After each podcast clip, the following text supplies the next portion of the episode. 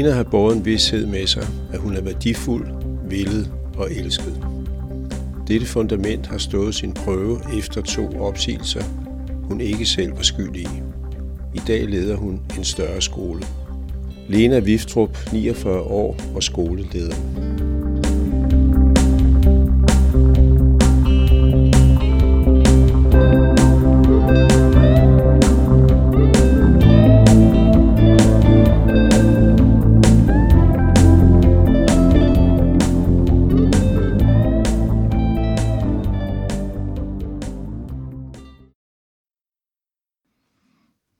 Velkommen, Lena, til den her podcast. Hvad blev du optaget af, da du var sådan en 11 år? Jamen der tror jeg måske, jeg er i min barnlige naivitet, som jo stadigvæk er, var i spil. Øh, øh, jeg begyndte sådan at, jeg tror, der var noget, jeg misforstod lidt. Øh, på den ene side set, så var jeg optaget af, at mine klassekammerater, de også skulle høre om Jesus. Øh, og jeg fik dem inviteret med ned til nogle af de her klubber, og, og det var en fest. Og det var jo dejligt, og det var jeg rigtig glad for. Øh, men det var også det tidspunkt, jeg måske sådan begyndte at tænke, hmm, hmm men er jeg anderledes, fordi jeg tror på Gud? Øh, kan vide om de andre, så i virkeligheden synes, at jeg er virkelig mærkelig. Og kan vide om de tænker, at, øh, at jeg er værd at regne med. Og, så begyndte der at være nogle tanker, der, der forstyrrede en, en ellers øh, ret sund og dejlig øh, barndom, kan man sige, øh, som gjorde det vanskeligt for mig. Øh, og det gjorde også, fordi jeg nok også er sat sådan sammen, at jeg vil så gerne gøre det hele så rigtigt som overhovedet muligt. Øh, så træffede jeg også nogle beslutninger om, at jeg skulle i hvert fald aldrig, aldrig nogensinde drikke mig fuld for eksempel. Og jeg skulle i hvert fald ikke sætte mig i en situation, hvor man noget jeg ikke kunne styre. Og så begyndte jeg at trække mig selv også, så det bliver sådan en, en, en flersidighed i omkring det. Og øh, selvom jeg jo stadigvæk spillede håndbold og gik i skole og gjorde alle de her andre gode ting, øh, så begyndte jeg at have lidt en fornemmelse af, at, at jeg stod øh, udenfor, og jeg ikke øh, rigtig var en del af, af det almindelige klassefællesskab. Og rent faktisk, hvis I sådan skal øh, lægge et eksempel mere på, i forhold til det her med, at jeg blev så insisterende på at forsøge på at vælge at gøre det rigtige. Øh, det havde faktisk så stort et omfang, at min far, da jeg, jeg tror jeg går i 8. klasse, øh, han trækker mig til siden en dag, og så siger han, Lena, altså, du behøver ikke at gøre ting så perfekt, som du forsøger på. Øh, kunne det godt overveje at prøve at pjekke for skole? øh, bare for at gøre noget, hvor det ikke er så rigtigt det hele. Og det kunne jeg bare slet ikke høre på på det tidspunkt. Øh, men det gjorde så et indtryk på mig, og satte nogle tanker i gang om, at han virkelig ønskede for mig, og at jeg kunne være mere afslappet i det at, at være til, og det ikke behøvede at være så rigtigt. Så da jeg senere på efterskolen, et par år senere, der lykkedes det mig faktisk at prøve at pjekke et par gange, og det var meget, meget stort. Øh, fordi det lå så fjernt fra mig. Men det har virkelig været noget, jeg har skulle øve mig på, at at det hele ikke behøver at være helt så, så firkantet sat op. Var det så et gennembrud for dig, at du øh, som 18-årig tog med til et socialt arrangement? Jamen det var det. Og det, altså, det skal lige sige, det var et socialt arrangement i min håndboldklub, hvor jeg jo havde spillet og været rigtig glad for at spille i mange, mange år. Øhm, men jeg havde jo besluttet, at jeg skulle ikke udsætte mig for det der fuldskabsnød. Øh, og, og det troede jeg ikke, jeg kunne finde ud af at styre, hvis, Ja. Og så var der et, et år, året før det her, hvor vi har det virkelig, virkelig godt på det her håndboldhold. Øh, og da vi kom til sommeren, så skulle de fleste af dem rejse videre. De skulle væk fra øen Mors, hvor vi jo boede, for de skulle ud i gang med deres uddannelse. Øh, og da vi så kommer ind i efteråret, så er der en af dem, der inviterer til et gensyns øh, aften på det hold der, der sådan har været særlig godt. Og det vil jeg bare virkelig, virkelig gerne være med til. Så jeg beslutter, at øh, jeg gerne vil komme, og, og så siger jeg, nå, så kunne jeg jo bare tage hjem, hvis jeg synes, at nu, nu bliver det for vildt. Så jeg ligesom havde den buffer for mig selv. Ikke? Og jeg tog afsted, havde en fantastisk aften. Øhm, og da jeg så på et eller andet tidspunkt der godt ud på aftenen tænkte, nu, nu er det vist min tur til at tage hjem. Så bliver jeg fuldt ud af været inde, og, så, og jeg siger jo tak for aften, og dejligt at se og sådan noget. Og hun siger, Lena, det er så fantastisk, at du kom. Du ville jo aldrig. Det var lige før min kæbe faldt ned på brystet, fordi jeg havde aldrig forstået, at det betød noget for dem, om jeg kom eller ikke gjorde. Så jeg kørte hjem og tænkte meget længe over, hvad jeg havde misforstået i forhold til min værende i livet og øh, mine relationer øh, til andre, og at, at jeg var ønsket ind i det, og det var en mangel, hvis ikke jeg dukkede op. Og det gjorde, at eller øh, rigtig meget i, i min proces med at slappe noget mere af, øh, og tænke, at det går jo nok. Hvilket også er meget nemmere at leve, når man har det sådan. Øh. Jeg er rigtig glad for, at jeg fik den oplevelse. Jeg er lidt ked af, at jeg blev 18, inden jeg fik den. Men jeg er rigtig glad for, at jeg fik den, fordi øh, det satte noget fri hos mig. Og opdage, at andre faktisk gerne vil mig. Hvad er det for en indre vidshed, du har om, hvordan Gud ser på dig? Det er en vidshed om, at jeg grundlæggende er ønsket, og jeg er udtænkt. Der er en klar plan, og først og fremmest, at jeg er elsket. Og det øh, har egentlig altid fulgt mig igennem hele mit liv, fordi øh, det er det, jeg har fået fortalt. Og når så, at jeg øh, har stået i situationer, hvor jeg har syntes, at tingene ikke lykkedes for mig, eller hvor jeg har været øh, rigtig ked af noget, eller været alene, øh, så er det altid den her grundlæggende vidshed om, at jamen, jeg er jo elsket. Jeg er jo ønsket. Jeg er jo villigt. Der ligesom bliver den, øh, det fundament, jeg vender tilbage til, og, og kan stå på, når, når stormen raser. Jeg tror jo, at når man hører noget tilstrækkeligt mange gange, så er der også noget, der forplanter sig. Og jeg har set og hørt fortællingen om, om Guds kærlighed. Jeg har set den udlede i min familie, da jeg voksede op, og hvad det betød at, at leve med den vidsthed. På et tidspunkt, da jeg er i slut teenageårene, øh, havde det rigtig svært i forhold til øh, at tro på, om andre de ville mig, om jeg nu hørte til.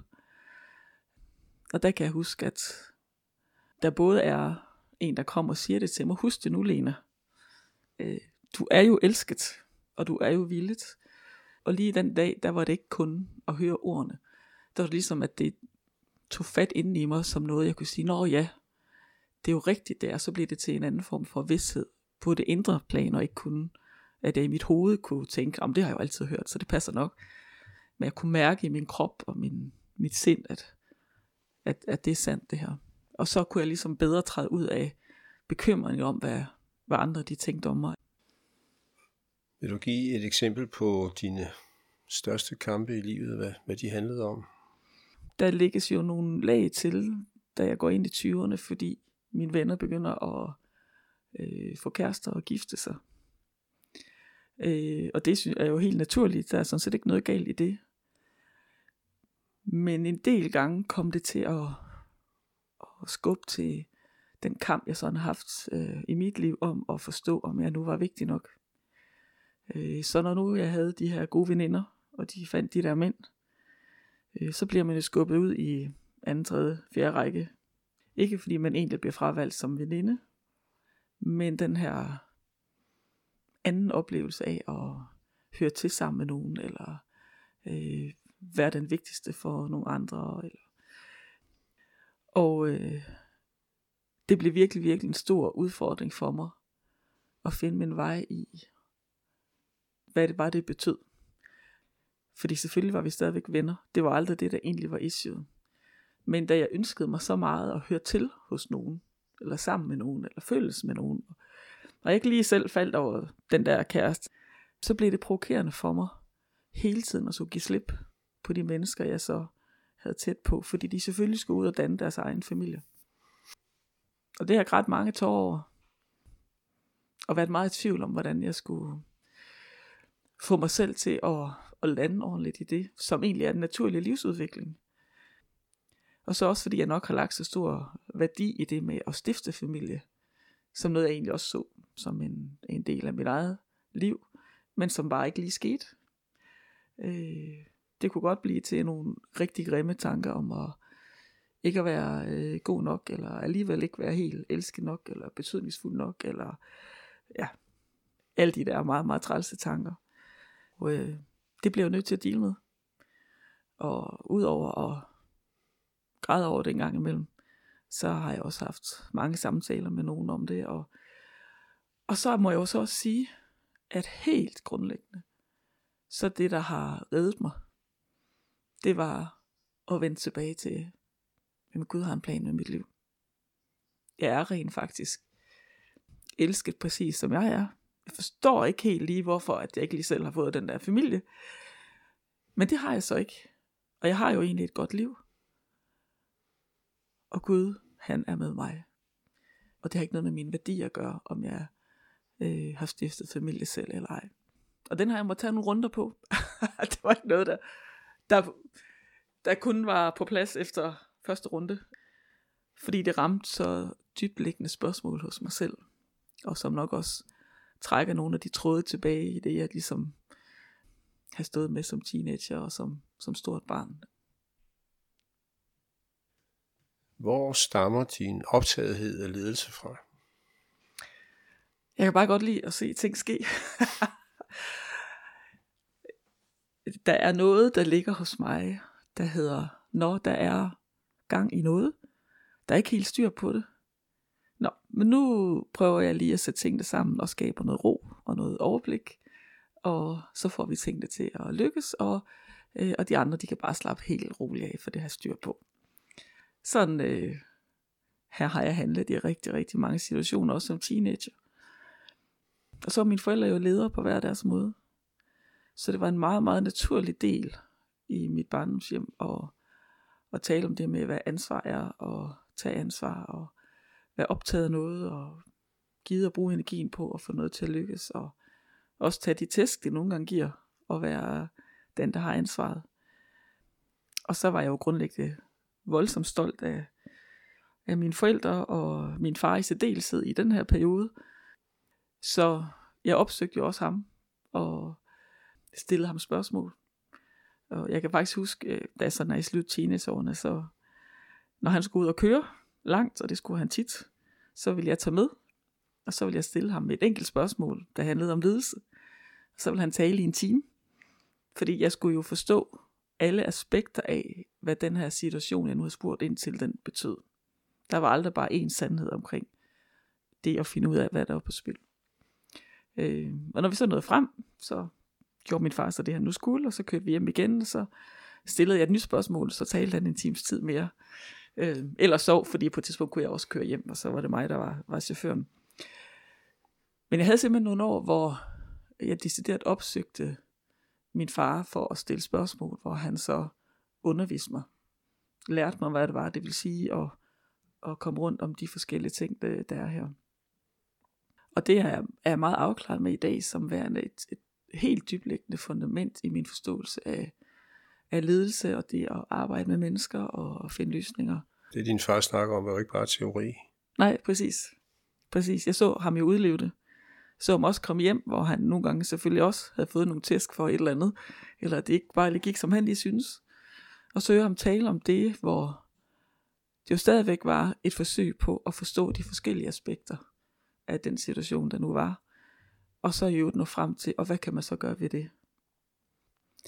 Og så fik jeg jo lov til, øh, øh, i den kirke, vi var en del af, at øh, hvis der var noget, jeg gerne ville prøve at, at stå for, kirken var ikke så stor, så fik jeg lov til det. Jeg fik egentlig lov til at øve mig også. De var der jo altid til at bakke mig op, så det var ikke, det var ikke på den måde, men øh, øh, fik lov til at prøve det i et, i et roligt miljø, hvor øh, der også var den overbærenhed, der skal til, når man er, er nystartet øh, på den måde. Og så kan jeg huske på et tidspunkt, øh, hvor øh, hvad det, der var en højskole, der skulle have en ny forstander, ligger i Kolding. Øh, og den nye forstander havde fundet på, at han ville invitere en gruppe af unge mennesker, som man så noget ledelsespotentiale ind, til at komme og være med på højskolen. Og så være en kombineret elev medarbejder i, i den tid. Da jeg hørte om det, der kan jeg huske, at jeg tænkte, yes, ej, bare jeg får lov til at være en del af, af det. Det lyder helt vildt spændende. Øhm, og der gik nogle måneder, men jeg blev faktisk ringet op og fik tilbudt at være, være med til det. Nå, du, det var ikke sådan, man kunne ringe selv. Man kunne ikke melde sig selv til det. Øh, ellers så havde jeg gjort det. For jeg synes virkelig, det lød spændende. Og jeg tilbragte to år på den højskole, øh, med ansvar sammen med en gruppe jævnaldrende for, for rigtig mange spændende ting i den udvikling, højskolen var igennem der. Og det var både på godt og ondt.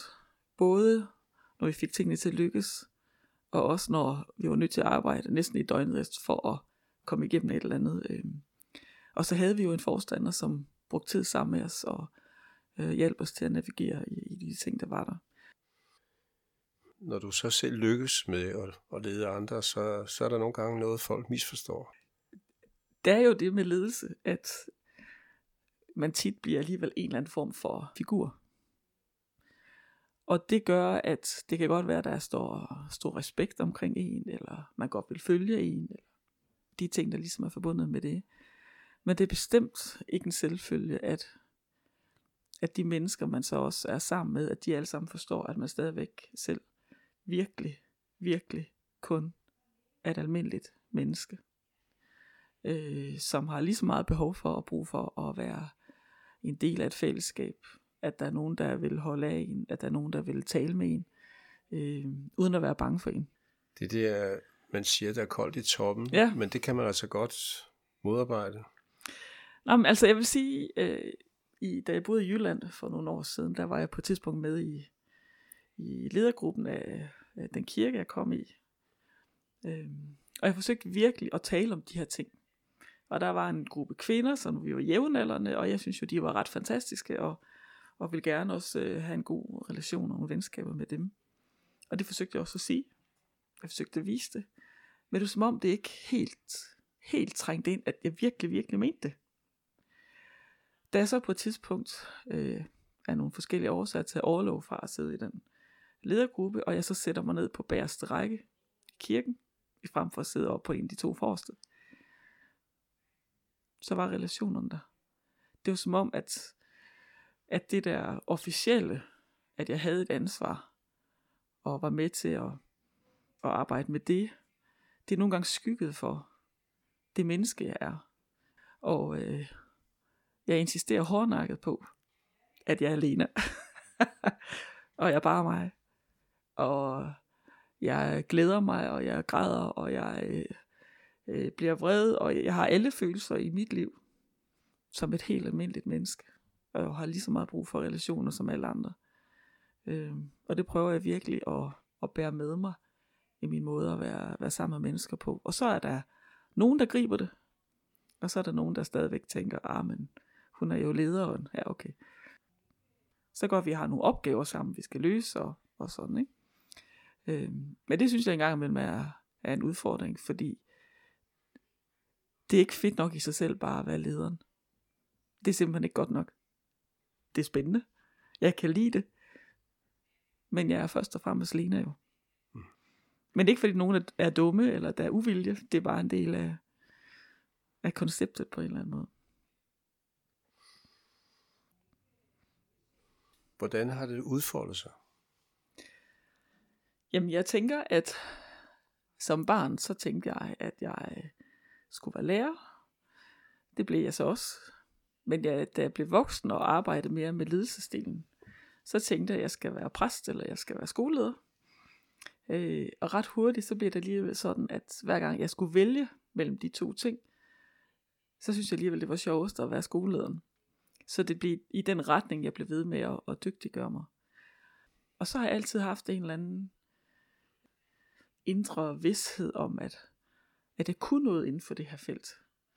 Og når jeg så godt kan lide store organisationer, så er der virkelig er noget at skal holde styr på. så lå det jo sådan meget naturligt som en hen over tid, som nu jeg gør mig erfaringer til, som jeg nu dygtiggør mig, som jeg nu, jeg har en master i offentlig administration, øh, som jeg nu også teoretisk set er, er blevet klædt på. Øh, så skal jeg være leder af en stor folkeskole en dag. Fordi det må være fedt. Og det er det også. Det er også hårdt arbejde en gang imellem. Men, men jeg synes, at der, der kan få lov til at bruge alt det, som ligger i mig.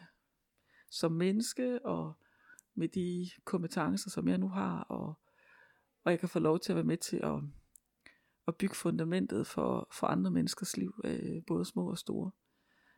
Så jeg synes, jeg er godt i gang på vej med mit liv. Jeg har faktisk sagt her det sidste halve års tid, at, at lige nu har jeg det job, jeg drømte om, da jeg var 25. Det er jo alligevel øh, meget fint. Så kan det godt være, at jeg skal til at udvide min drøm, det ved jeg selvfølgelig ikke. Jeg er jo kun 49 endnu. Øh, men jeg, det blev bygget op stille og roligt. Og det er det også midt i, at jeg har prøvet at, selvom jeg synes, at tingene lykkes for mig, at så bliver der nogle gange sat en, en stopklods i vejen for mig, og det bliver ikke bare den lige vej. Selv når det er sket, så har jeg alligevel haft den der indre overbevisning om, at det skal være den der store skole en dag. Og det kan godt være, at nogle andre synes, vejen skal gå på en anden måde. Men, men det er der, jeg skal hen. Og det er ret fantastisk at, at være nødt til. Det, som nu udfolder sig, øh, stiller det krav til din tro? Jamen, det synes jeg faktisk, det gør. Fordi midt i, at jeg egentlig mærker, at jeg har gjort mig de erfaringer, jeg skal, og jeg har dygtiggjort mig på den måde, som har været en god måde at dygtiggøre mig på, så er den kompleksitet, som jeg nu er ansvarlig for og, og leder af, øh, øh, jeg er simpelthen glad for at vide, at øh, Gud ligger noget mere til end bare mig. Det at vide, at når jeg har bedt ham om at, øh, at hjælpe ind i nogle forskellige opgaver, øh, og hjælpe nogle mennesker, og hjælpe mig selv, at så er der noget, der er større end mig, der kan være med til, at det her det lykkes. Øh, det er blevet exceptionelt vigtigt for mig i de her år, fordi det er ikke nok at være dygtig.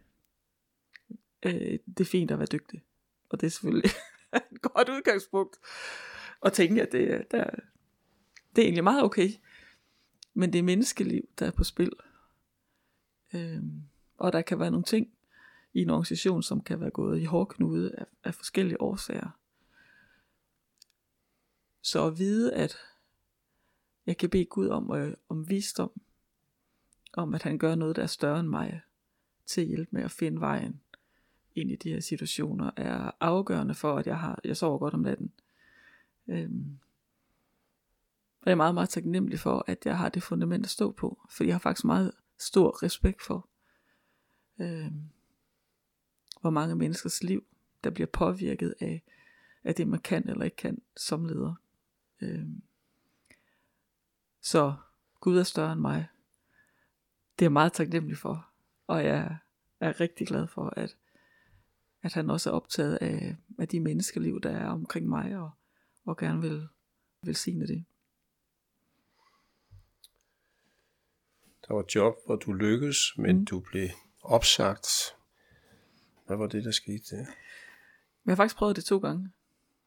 Og den samtale, vi havde omkring det, efter jeg havde været der i ret mange år, og netop havde en skole, der var i, i god trivsel, øh, endte med, at, at øh, vores veje måtte skilles.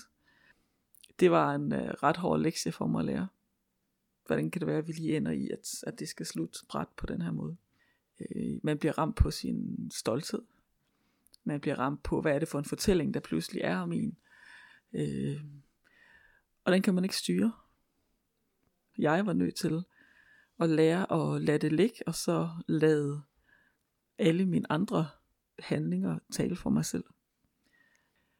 Og så mødte jeg op til alt det, jeg nu kunne i den by, hvor det her det foregik, fordi jeg havde jo ikke gjort noget galt. Og der var mange, der havde rigtig mange meninger om det. Øh, og det var ikke, fordi jeg ikke fik masser af opbakning. Men når nu jeg selv måske jeg har haft den her, jamen jeg er jo egentlig meget dygtig til det, jeg laver, men har haft nogle andre kampe, der handlede om, er jeg nu også elsket? Så kom det jo i konflikt med hinanden, når, når afslutningen af, af den jobsituation, den blev, som den gjorde. Og det betød, at jeg endnu en gang måtte tilbage til, hvad er det nu for et fundament, jeg har bygget mit liv på. Og helt ned i, i dybet af mig igen, sammen med Gud, finde ud af, jamen, jeg er jo Lena. Uanset hvad andre kan mene eller gøre, eller har magt til at beslutte i forhold til ens liv, så er jeg alene. Det bliver ved med at være. Og det er godt nok. Den værdi er der ikke blevet pillet ved. Og det var det, jeg skulle møde verden med. Jeg tænker, at det også blev en lektie for mig i, at det netop ikke kun handler om at være dygtig. Det er fint at være det. Og det skal man aldrig kæmpe sig ad. Men virkelig, virkelig, den værdi, man har som menneske, den handler om at være. Og så er det andet nogle bonuspoint, man kan, man kan hente hjem øh, nogle gange. Jeg ønskede mig at vende tilbage til, til folkeskolen. Jeg havde været i en, på en friskole på det her tidspunkt. Og lander sig på Sjælland. Kommer så over til en skole, øh, der er lige så stor, som jeg ønsker mig det. Øh, finder ud af, at der er en ret stor opgave der i forhold til noget trivsel og noget, noget udvikling, der ligesom trængte til en meget, meget kærlig hånd. Så det går jeg i gang med, sammen med det team, der var der. Og vi får faktisk lov til at, at lykkes med det. Og det kan vi både kigge på sådan rent talmæssigt, men også på forskellige andre udsagn. Men det har været der to år, så skulle der øh, skæres i ledelsesstillinger øh, i hele øh, kommunen. Og man havde besluttet inden for skolevæsenet, at det skulle være på ledelsesniveauet over mig. Den person, hvis stilling man så ville nedlægge, var ansat som tjenestemand. Det er rigtig dyrt at fyre en tjenestemand. Det koster tre års løn. Alternativt kan man give vedkommende et job på et niveau lavere, sådan hierarkisk set. Så det valgte man at gøre for at slippe for at betale for tre, tre års løn. Så han skulle have sit gamle job tilbage. Det var så mit. Så der røg jobbet igen. Den her gang er den økonomiske øh, begrundelse. Så jeg vil sige, at jeg synes, de senere år her i den grad har udfordret mig på det, som egentlig har været min, min grundoplevelse, men også mit kampområde. At jeg er elsket, og det er værdifuldt. Uanset hvad der sker omkring mig. Og at de drømme, jeg har i mit liv, skal holde fast ved. Tag de slag, der kommer, og begræde dem, og græde, og være vred og skuffet, men så kom igennem det. Fordi drømmene på den anden side er meget større og meget vigtigere end de slag, man, man får. I forbindelse med de her fyringer og, mm. og alt, hvad der følger med, at der, der oplevede du rent fysisk, at der er sket nogle mm. ting. Ja. Det var efter den første runde. øh, jeg havde god tid til at finde et andet job, fordi sådan er det, når man bliver bedt om at gå på den måde, jeg gjorde. Øh, og jeg arbejdede rigtig meget med den, øh, den skuffelse og, og de sår, det ligesom havde givet mig. Øh, jeg var meget optaget af, at jeg skulle finde en vej igennem på bedst mulig måde, fordi jeg ville ikke ind med at være en eller anden bitter gammel kone, der ikke kunne komme over at et, et stort slag. Og det havde jeg arbejdet med på forskellige måder, men da der gået cirka et års tid, så vågnede jeg op en morgen, og kan simpelthen mærke, at det er som om, sådan inde i mit bryst på en eller anden måde, så, så der er ting, der bevæger sig. De flytter rundt, ligesom sådan nogle brikker. Øh, og da jeg opdager, at, at det sker, så er jeg bare sådan, jeg er helt overbevist om, det er min klare oplevelse, at nu heler jeg. Nu falder tingene på plads. Og det stod på i sådan en tre ugers tid, øh, at den der bevægelse var inde i mig. Øh, og jeg var faktisk ret spændt på det, fordi jeg tænkte, det her, det her potentiale. jeg kunne ikke styre det, det var ikke sådan en, og nu sidder jeg med min hjerne og prøver at dirigere, så det, den brik skal derhen, og den brik skal derhen, men mere sådan en, okay, nu er det som om, at nu er det blevet ældet, det er blevet bearbejdet, det er blevet skubbet til, det er blevet udfordret, og nu falder det på plads. Øh, jeg kalder det Guds nåde. Man kan kalde det andre ting. Så når nu den opgave, der måtte komme, var klar, at så var jeg også klar. Og det var jeg. Det er måske en del af svaret på, at du blev i stand til at søge et nyt job, som var endnu mere ansvarsfuldt. Jamen det tror jeg. Jeg tror, at midt i, at jeg som menneske forsøgte at dygtiggøre mig, og få erfaringer, og lære af andre, og, og af bøger, og, og forskellige ting, så tror jeg også, at det er blevet en, en anden form for styrke i mit liv, og har oplevet, at selv det jeg egentlig lykkedes med, det gik i stykker. Men at fundamentet i mit liv, det holdt. Fortællingen om mig er meget større, end om jeg fik det slag til højre, eller det slag til venstre. Og den drøm, jeg har båret på øh, i mange, mange år, at den stadigvæk kan få lov til at, at være den vigtige drøm i, i mit liv. Og jeg tror faktisk, at jeg er blevet et stærkere menneske af det, fordi det handler ikke kun om, om jeg er dygtig. Det handler om, at jeg som menneske er så helt, som man kan være. Aldrig perfekt, men at jeg har fundet ud af, at det er mig som menneske, der, der er det bærende fundament i det. Øh, og den kærlighed og den værdi, der ligesom ligger i det. Og så bliver det mindre farligt at tænke på, hvis der kommer et slag mere. Det bliver mere øh, elastisk på en eller anden måde. Eller, øh, og jeg tænker, jeg har et job, hvor man får slag. Det kan ikke lade sig gøre andet. Der er så mange mennesker, der har så mange meninger. Om det er at drive skole og hvad en skole skal, og, og fred være med det. Men hvis jeg skulle tage det personligt hver gang, eller tænke, ah, nu er jeg heller ikke dygtig nok, eller nu er jeg heller ikke god nok, øh, så kunne jeg ikke holde til at have det. Men jeg har to gange virkelig for alvor fået nogle alvorlige slag på det område. Jeg egentlig synes, jeg lykkes med, hvor min drøm ligger. Men jeg har oplevet, at jeg har fået lov til at hele. Jeg har oplevet, at jeg har fået lov til at være det menneske, som er elsket. Og som der er en plan med. Øh, og som kan få lov at bruge de ting, som der nu er blevet lagt øh, i mit liv.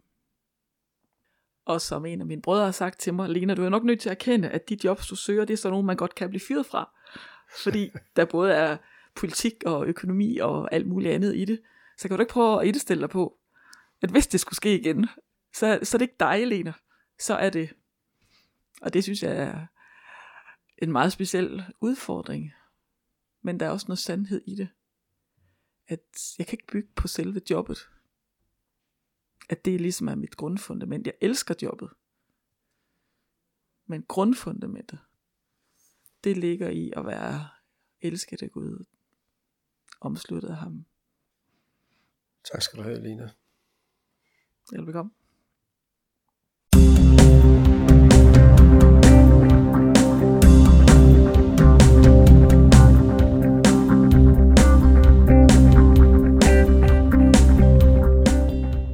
Optaget i 2020 og redigeret i 2021 af Bjørn Hansen.